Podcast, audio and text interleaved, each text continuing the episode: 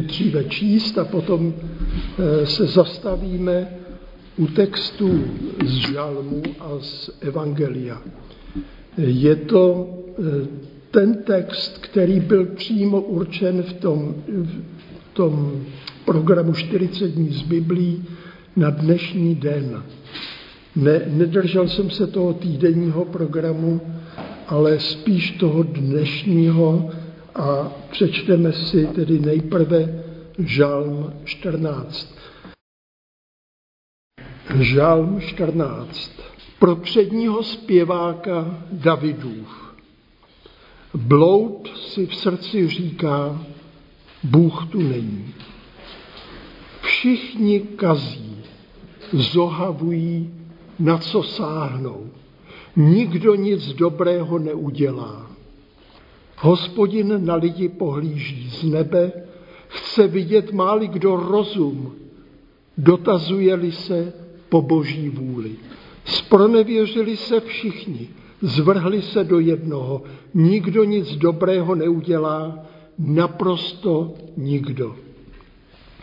Což nevědí všichni, kdo páchají ničemnosti, kdo jedí můj lid, jako by jedli chleba, ti, kdo hospodina nevzývají, že se jednou budou třást strachem, s pokolením spravedlivého je Bůh.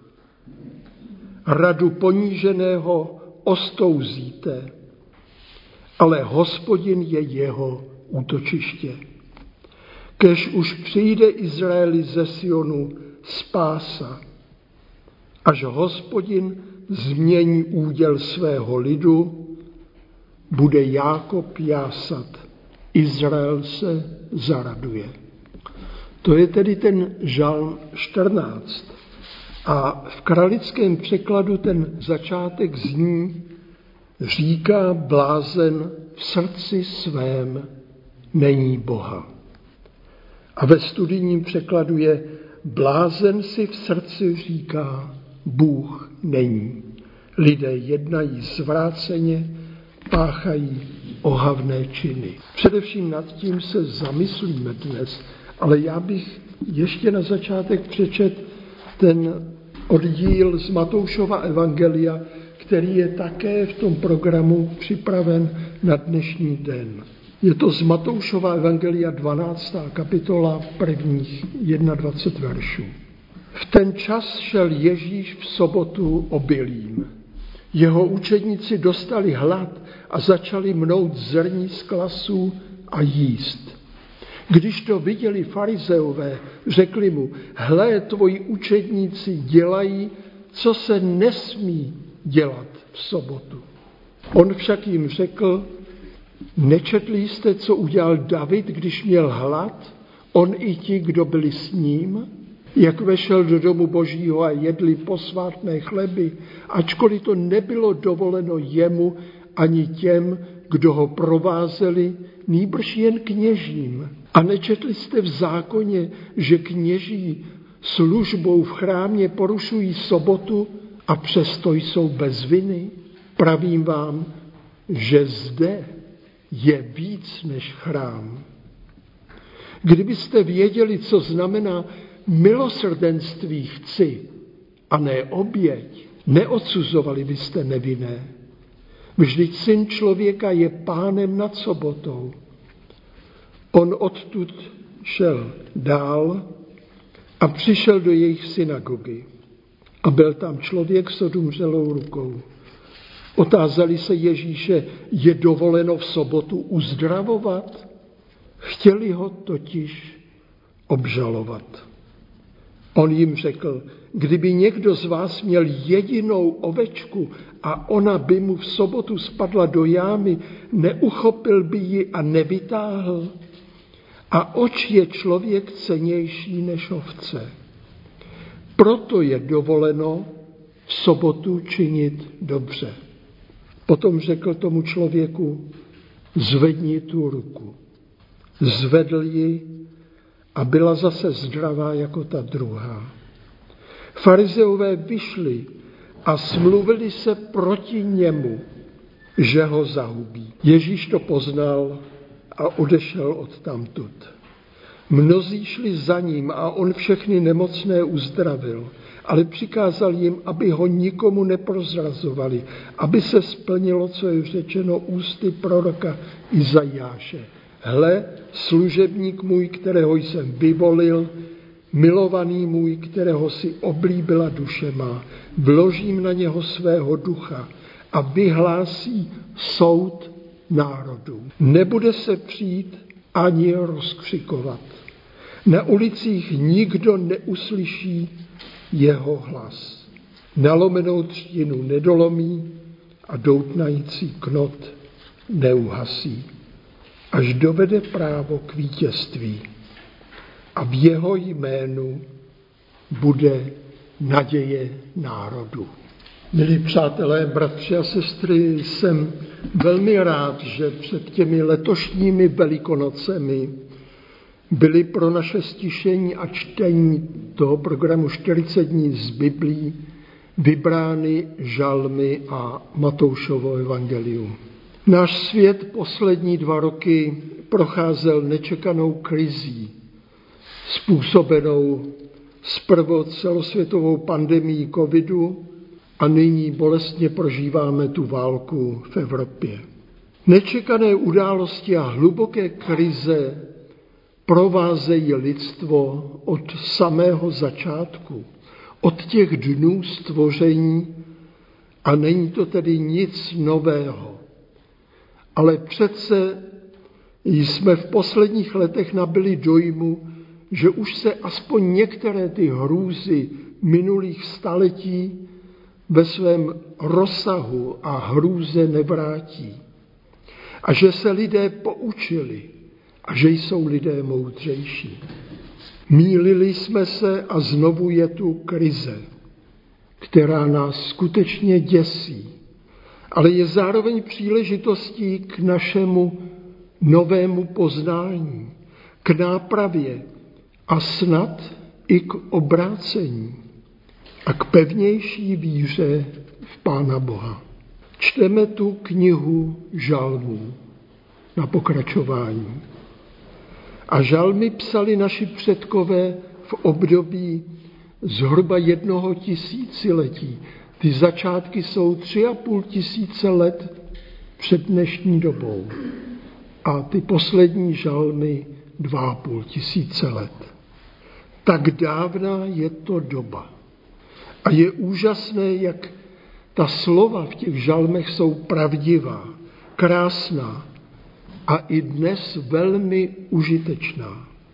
Četli jsme ten žalm 14 a pro mě je právě nejvýstižnější ten začátek v kralickém překladu, tak jak jsme to znali v našem dětství. Říká blázen v srdci svém není Boha. Je to slovo, které v době komunistické totality bylo u nás úřadem pro věci církevní zahrnuto mezi zakázané texty. Pro komunisty to bylo totiž urážlivé slovo ke všem nevěřícím lidem, k lidem, kteří vyznávali ve svém životě marxismus a vědecký materialismus kteří byli ze svého přesvědčení ateisty a do popředí stavěli hmotu a postupnou evoluci ve společnosti. Zakázaných textů, o kterých se nemělo veřejně mluvit, bylo víc. A samotná Bible nebyla veřejně dostupná a nesehnali jste ji v knihkupectvích. Žalmista si ten svůj postoj říká v srdci svém. Ale komunisti svůj postoj říkali veřejně a učili marxismus na všech stupních škol, tedy i na univerzitách a na technikách. Důsledky této materialistické výuky dětí a mládeže jsou patrné u nás ještě dnes.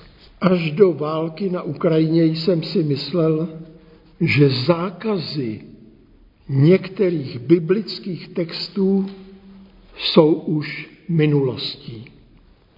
Ale před 14 dny jsem se dočetl, že podobné zákazy jsou dnes platné v Rusku. Novaja gazeta informovala, že otec Joan Burdin, duchovní kostela ve vesnici Karabanovo v Kostromské oblasti, to je na východ od Moskvy, pronesl své nedělní kázání a pak zasáhly orgány činné v trestním řízení. Stačila k tomu pastorova slova z desatera, kde zmínil nezabiješ. A připojil výzvu, že teď je nejdůležitější, aby ti posluchači do svých srdcí nevpustili nenávist. Krátce pokázání pro něj přišla policie. Bylo tam asi deset posluchačů. A včera na internetu jsem se dočetl večer, že byl odsouzen k peněžitému trestu. Buďme rádi za to. Tak nejenom žalm 14 se slovem říká blázen v srdci svém není Boha, ale i jiné biblické texty jsou ještě dnes někde zakázané, dokonce slova desatera. A můžeme připojit i Ježíšova napomenutí k tomu, abychom milovali především Pána Boha, ale i své blížní. Každý člověk by se měl zamyslet nad celým vesmírem a zeptat se, jak je možné, aby to všechno vzniklo jen samo od sebe, aby na počátku byla jen hmota a ta se zdokonalovala. Nebylo a není třeba žádného tvůrce, co na tomto světě vzniká jen samo od sebe. Natož něco tak důmyslného, všechna nebeská tělesa, naše země a všechny živé organismy, to všechno je skutečně jenom náhoda. V jiném žalmu, v žalmu osmém čteme, Hospodine, vidím tvá nebesa, dílo tvých prstů, měsíc a hvězdy, jež si tam upevnil. Co je člověk, že na něho pamatuješ? Syn člověka, že se ho ujímáš. Jen maličko si ho omezil, že není roben Bohu. Korunuješ ho slávou a důstojností, svěřuješ mu vládu nad dílem svých rukou. Všechno pod nohy mu kladeš. To jsou slova Žalmu 8. Pisatel tam vyjadřuje svůj úžas nad celým dílem stvoření. My lidé jsme jen malé bytosti, ale máme tu schopnost všechno pozorovat, žasnout, přemýšlet o počátku stvoření, ale máme i své úkoly a svěřenou odpovědnost. V jiném žalmu, v žalmu 19 čteme, nebesa vypravují o boží slávě. Obloha hovoří o díle jeho rukou. Náš první prezident Tomáš Garik Masaryk kdysi řekl, že nebyl v jeho životě okamžik, kdyby nevěřil v Boha. Byl to velmi vzdělaný muž. Vysoce si cenil vědeckého poznání. Nebyl hostejný k realitě světa, ani k historii a tehdejší současnosti, kterou bedlivě pozoroval. Všechno dával do souvislostí a jeho humanismus a poznání mělo hluboké zdůvodnění právě ve víře v Boha. Jednou se účastnil nějakých sociálních bouří, kde zaznívala velmi nemilosrdná kritika církví ve společnosti a on tam vystoupil a vyjádřil se, že stát se ateistou by pro něj znamenalo totéž, co zešílet. Říká blázen v srdci svém, není Boha. Lidem je však taky dána svoboda říci není Boha. Jaké však takové přesvědčení má důsledky v životě jednotlivce, každého a celých společenství, jsme viděli mnohokrát v historii a vidíme to i dnes v jednání těch, kteří neuznávají mravní ani jiné zákony, neusilují o spravedlnost, nemají odpovědnost za své sobecké činy, nehledají pravdu a nevidí vše subspecie eternitatis ze zorného úhlu věčnosti. Já vím, že nesmíme nic a nikdy ze všeobecňovat. A i člověk bez víry, ateista, má své svědomí a záleží na jeho charakteru a cílech, které si staví ve svém životě. A někdy mohou být ty snahy a to úsilí ateistů užitečné a dobré. Takový člověk však neuznává svrchovanost Boží. V případě diktátorů a psychopatických osobností jde však člověk bez Boha často až za všechny myslitelné hranice. Chce bez milosti odstranit plošně své nepřátele, celé národy nebo rasy, vymýšlí holokausty a koncentrační tábory a bez milosti ničí i materiální hodnoty. Viděli jsme to dříve a vidíme to i dnes. Ovocem materialismu a ateismu byl právě zmíněný komunismus a nacismus, které šířily ve světě zlobu a nenávist. To může a vedlo to k popírání všech lidských přirozených zákonů, řádů, zvyklostí, narušení nedotknutelnosti majetku v zájmu nového uspořádání prý lepší lidské společnosti někdy v budoucnu. Jak to s takovými svévolníky dopadlo a dopadne, naznačuje žalmista v žalmu 37.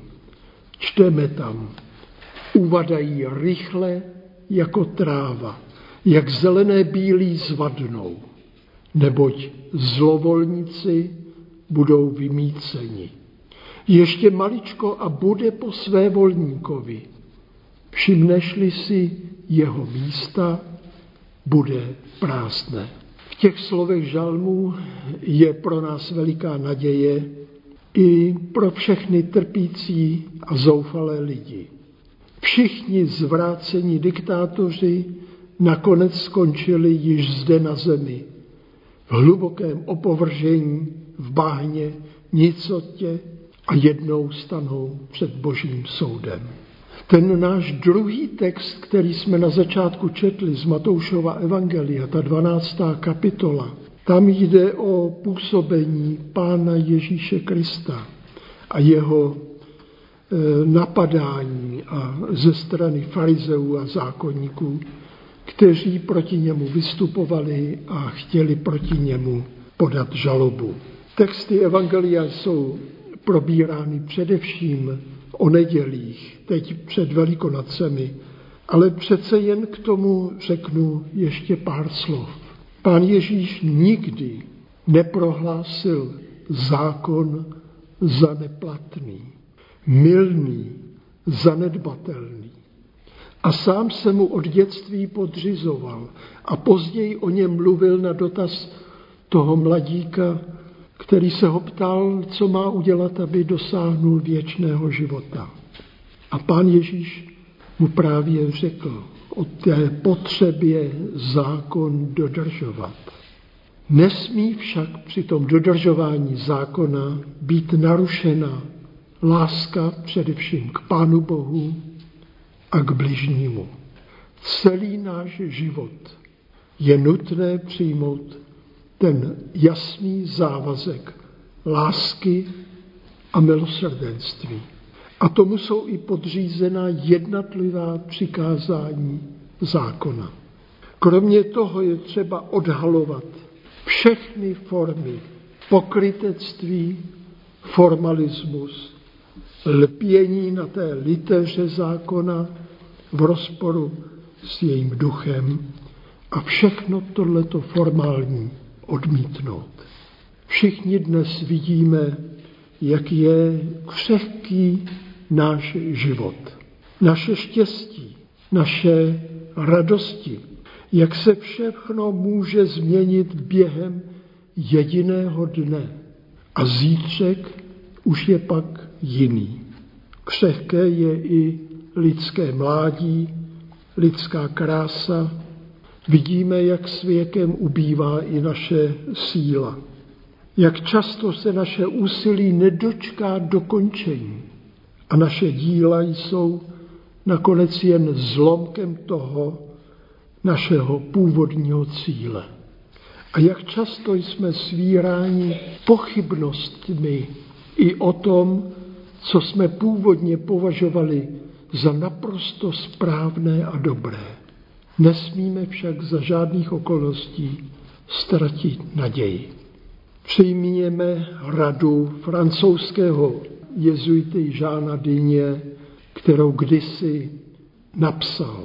Nesnažme se zjednodušovat svůj život. Právě to, že náš život není jednoduchý, nám dává jistotu, že je v něm pravda. Vlastností křesťanova života je to, že nikdy neví, jak to s ním skončí. Že je nucen kráčet v temnotách víry, nevědět, kam jde a jak pro něho věci dopadnou. Ale zároveň ví, že je s ním Kristus, který má slova života věčného. V závěru bych se ještě vrátil k těm nadějným slovům z žalmu a tím bychom zakončili. V tom žalmu 37 čteme slova Doufej v hospodina, konej dobro, v zemi přebývej a zachovávej věrnost. Hledej blaho v hospodinu, dá ti vše, oč požádá tvé srdce. Svou cestu svěř hospodinu. Doufej v něho. On sám bude jednat. Dá, že tvoje spravedlnost zazáří jak světlo, jako polední jas tvoje právo. Stiž se před hospodinem a čekej na něj. Nevzrušuj se kvůli tomu, kdo jde úspěšně svou cestou. Nad tím, kdo strojí pikle, odlož hněv a zanech rozhořčení. Nevzrušuj se, ať se nedopustíš zlého. Neboť zlovolníci budou vymícení, ale kdo naději skládá v hospodina, obdrží zemi. Ještě maličko a bude po své volníkovi. Všimneš-li si jeho místa, bude prázdné, ale pokorní obdrží zemi a bude je blažit dokonalý pokoj. Amen.